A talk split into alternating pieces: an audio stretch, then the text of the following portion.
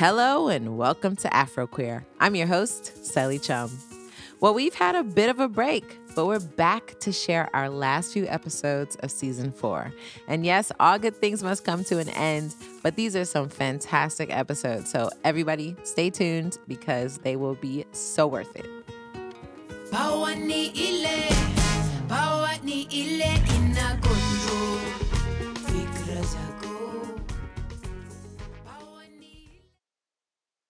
Before we get into today's episode, I have an exciting announcement.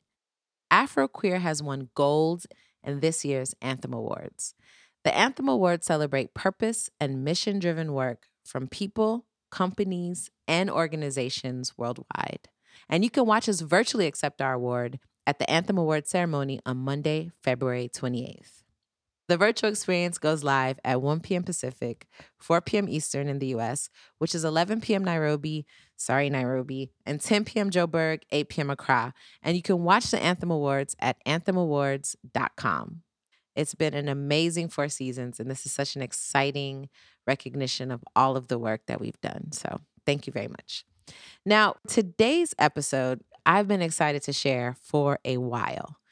I first heard the Nigerian non binary poet and songwriter Logan February read this essay during Afroqueer's online festival in 2020.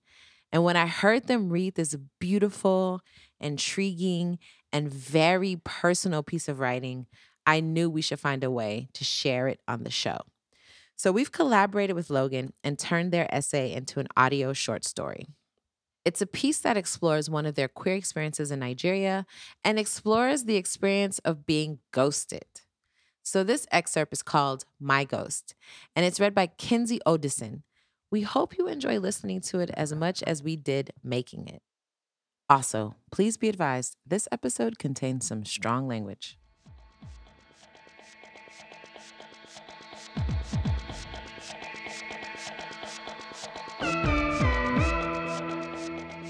The last time I saw the ghost, he met me at a fancy hotel in Ikoyi after many months of us not seeing each other. I was in town for a poetry festival. He stopped by to say hello. Our meeting was a very adult affair, composed like something cinematic. There was little talk about our harried past, the intensity, the heartbreak, the ring I'd flung into a black lake. We spoke instead of his newborn niece, his demanding work, my weeks on tour with a book about my sadness.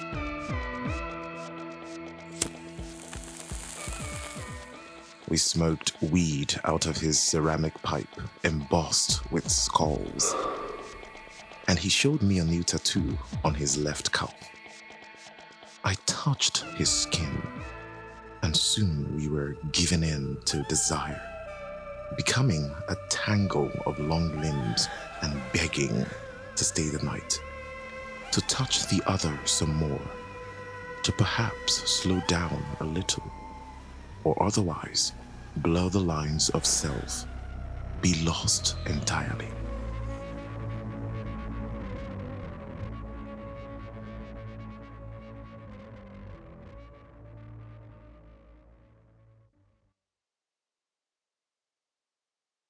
Since my ghosting, few of my poems have been about this man. More often, he stands at the door of my verse. His fist is raised, but he never knocks. It was a week before the first ghosting when he began to make himself difficult to love. We loved over the internet, and I could count all of our physical interactions on one hand. But for a while, it was as real as thunder. We had been texting, but then I noticed that he didn't want to speak to me anymore. Did he want me to fuck off and leave him alone? No, he said. He didn't want me to leave. It was just that he did not know what to say to me. I said I would listen to anything at all, anything he said. It strikes me as pathetic now. I must have said it because I was in love.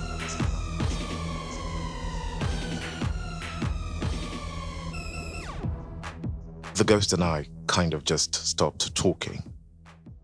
I asked him to send me a voice note because I had not heard his voice in the several weeks since I had left Lagos. The note he sent me was a relic of sweetness. The sort of words someone might sample in a sad song about the end of love.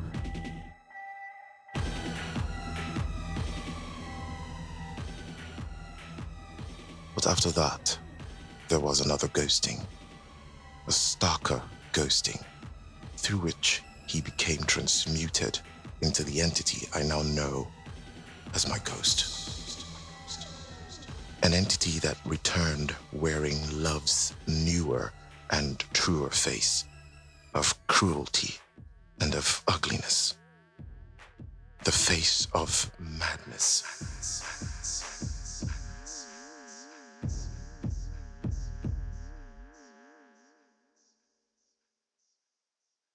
Ghost was very handsome and very tall. He had a disproportionately sized penis.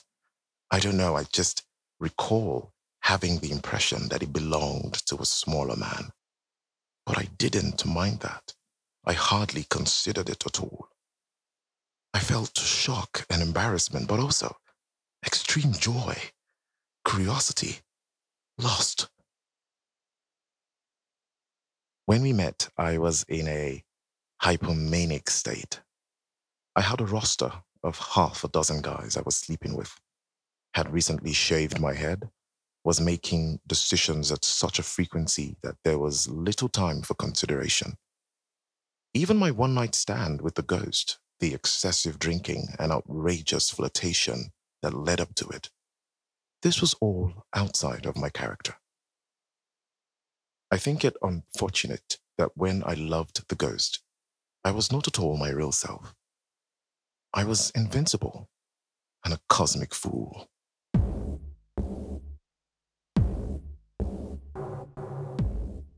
Nigeria makes it hard to fuck. With its stringent anti queer legislation, its institutional wars against queer bodies, its enslavement to the colonial import of Abrahamic religions.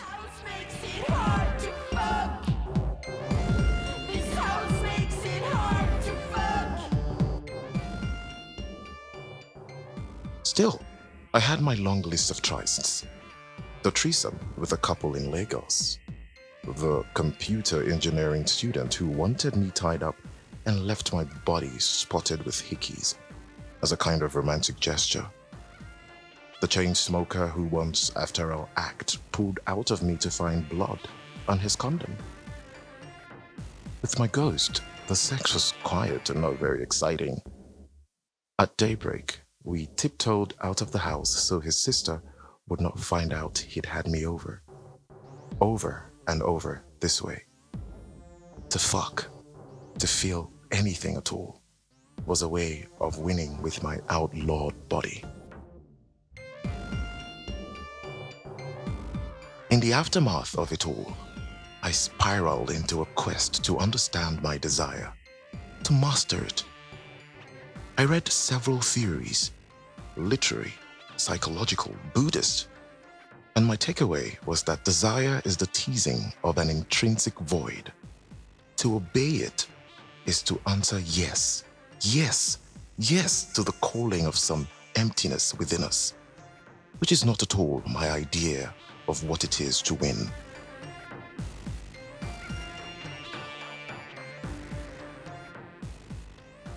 Oh, the ghost taught me so much about loss.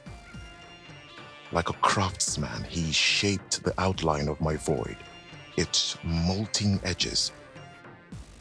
I'm unsure if now I write about him because I miss him or out of spite.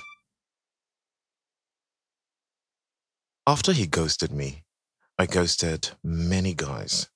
Every other man who was interested in me. I did not want to be their piece of meat, a pretty thing to win. I wanted no one if it would not be him. If I had a void that called so loudly, I would not fill it with anyone else. Rather, I would enter it myself and disappear. Because perhaps I do have a problem with desire. Maybe the problem is not with these men who tease the hole in my soul, but more with the hole itself, the soul itself. If I resent the ghost, it is because I have been forced to wonder what it is in me that must be mastered.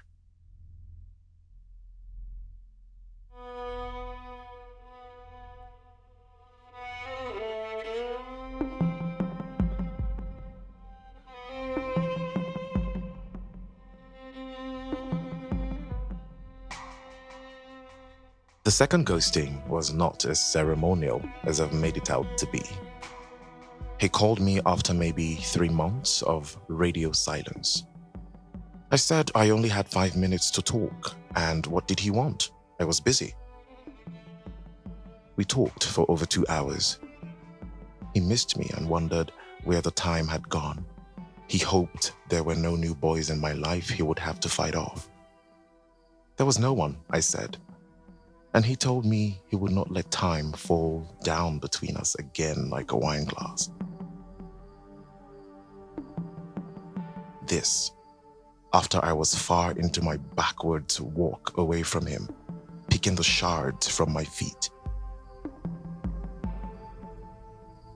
While he spoke, with that rambling confidence he always had, I found myself fishing the old ring he'd given to me from the box where it was stowed, slipping it onto my thumb to admire it, tilting my hands this way and that, affirming his endless sweet words. What a sparkling night that was. And he never called me after.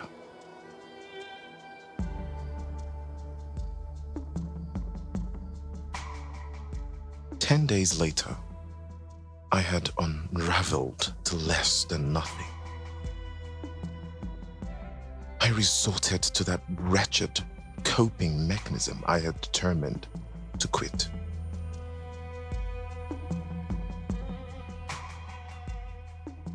Taking a blade to my body, I was ungentle with myself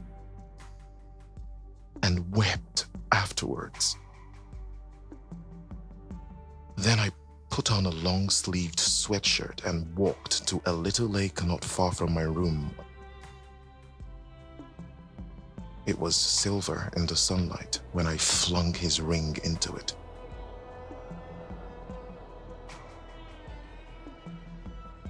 Nothing he did hurt me as much as that one act of my own. It splintered all my future fantasies when he transcended in my mind into a living ghost who haunts, though absent, who follows everywhere, who refuses to speak.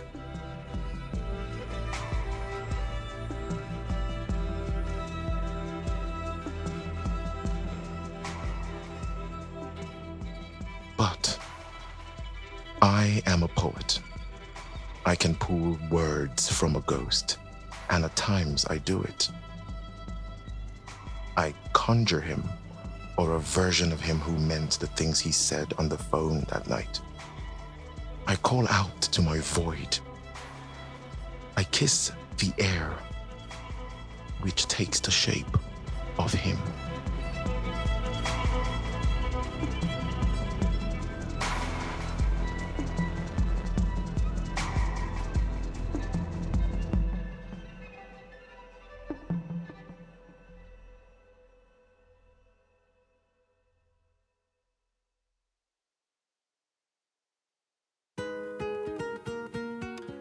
That was My Ghost, read by Kinsey Odison, written by Logan February, and adapted from their work the mania of queer desire in praise of Fever Ray's plunge. It's been an honor to bring Logan's words to your ears. Thank you, Logan February. You can check out the full essay and their other work on loganfebruary.com, and their socials are at Logan February. All that fabulous music you heard is by Swedish songwriter Fever Ray from their album Plunge. Thank you so much, Fever Ray. Check out the show notes for more details about how you can listen to their music. Afroqueer is a production of AQ Studios, executive produced by me, Selly Thiam, and produced by Penny Dale. Tevin Sudi and Mercy Barno are our sound editors. And I want to give a huge shout out to Mercy Gathaiga, who is the backbone of the Afroqueer team. She works as our administrator and manages the day to day of the show and works a lot behind the scenes. Mercy actually pitched us Shavonna's story and made sure we were able to produce it for this season. If you haven't listened to that story, go back. It is powerful. We're saying goodbye to Rachel Wamoto, our longtime social media maven. The entire Afroqueer team wants to give her a huge thank you for her hard work getting our show and our online community where it is today. We're gonna really miss her. Afroqueer is supported by the Wellspring Philanthropic Fund and the Ford Foundation. You're listening to our theme song, Power, by Maya and the Big Sky. You can follow us on all social media platforms at Afroqueer Podcast, and you can listen to all our episodes on our website, www.afroqueerpodcast.com, or anywhere you get your podcasts. I'm Selly Thiam. Thanks for listening.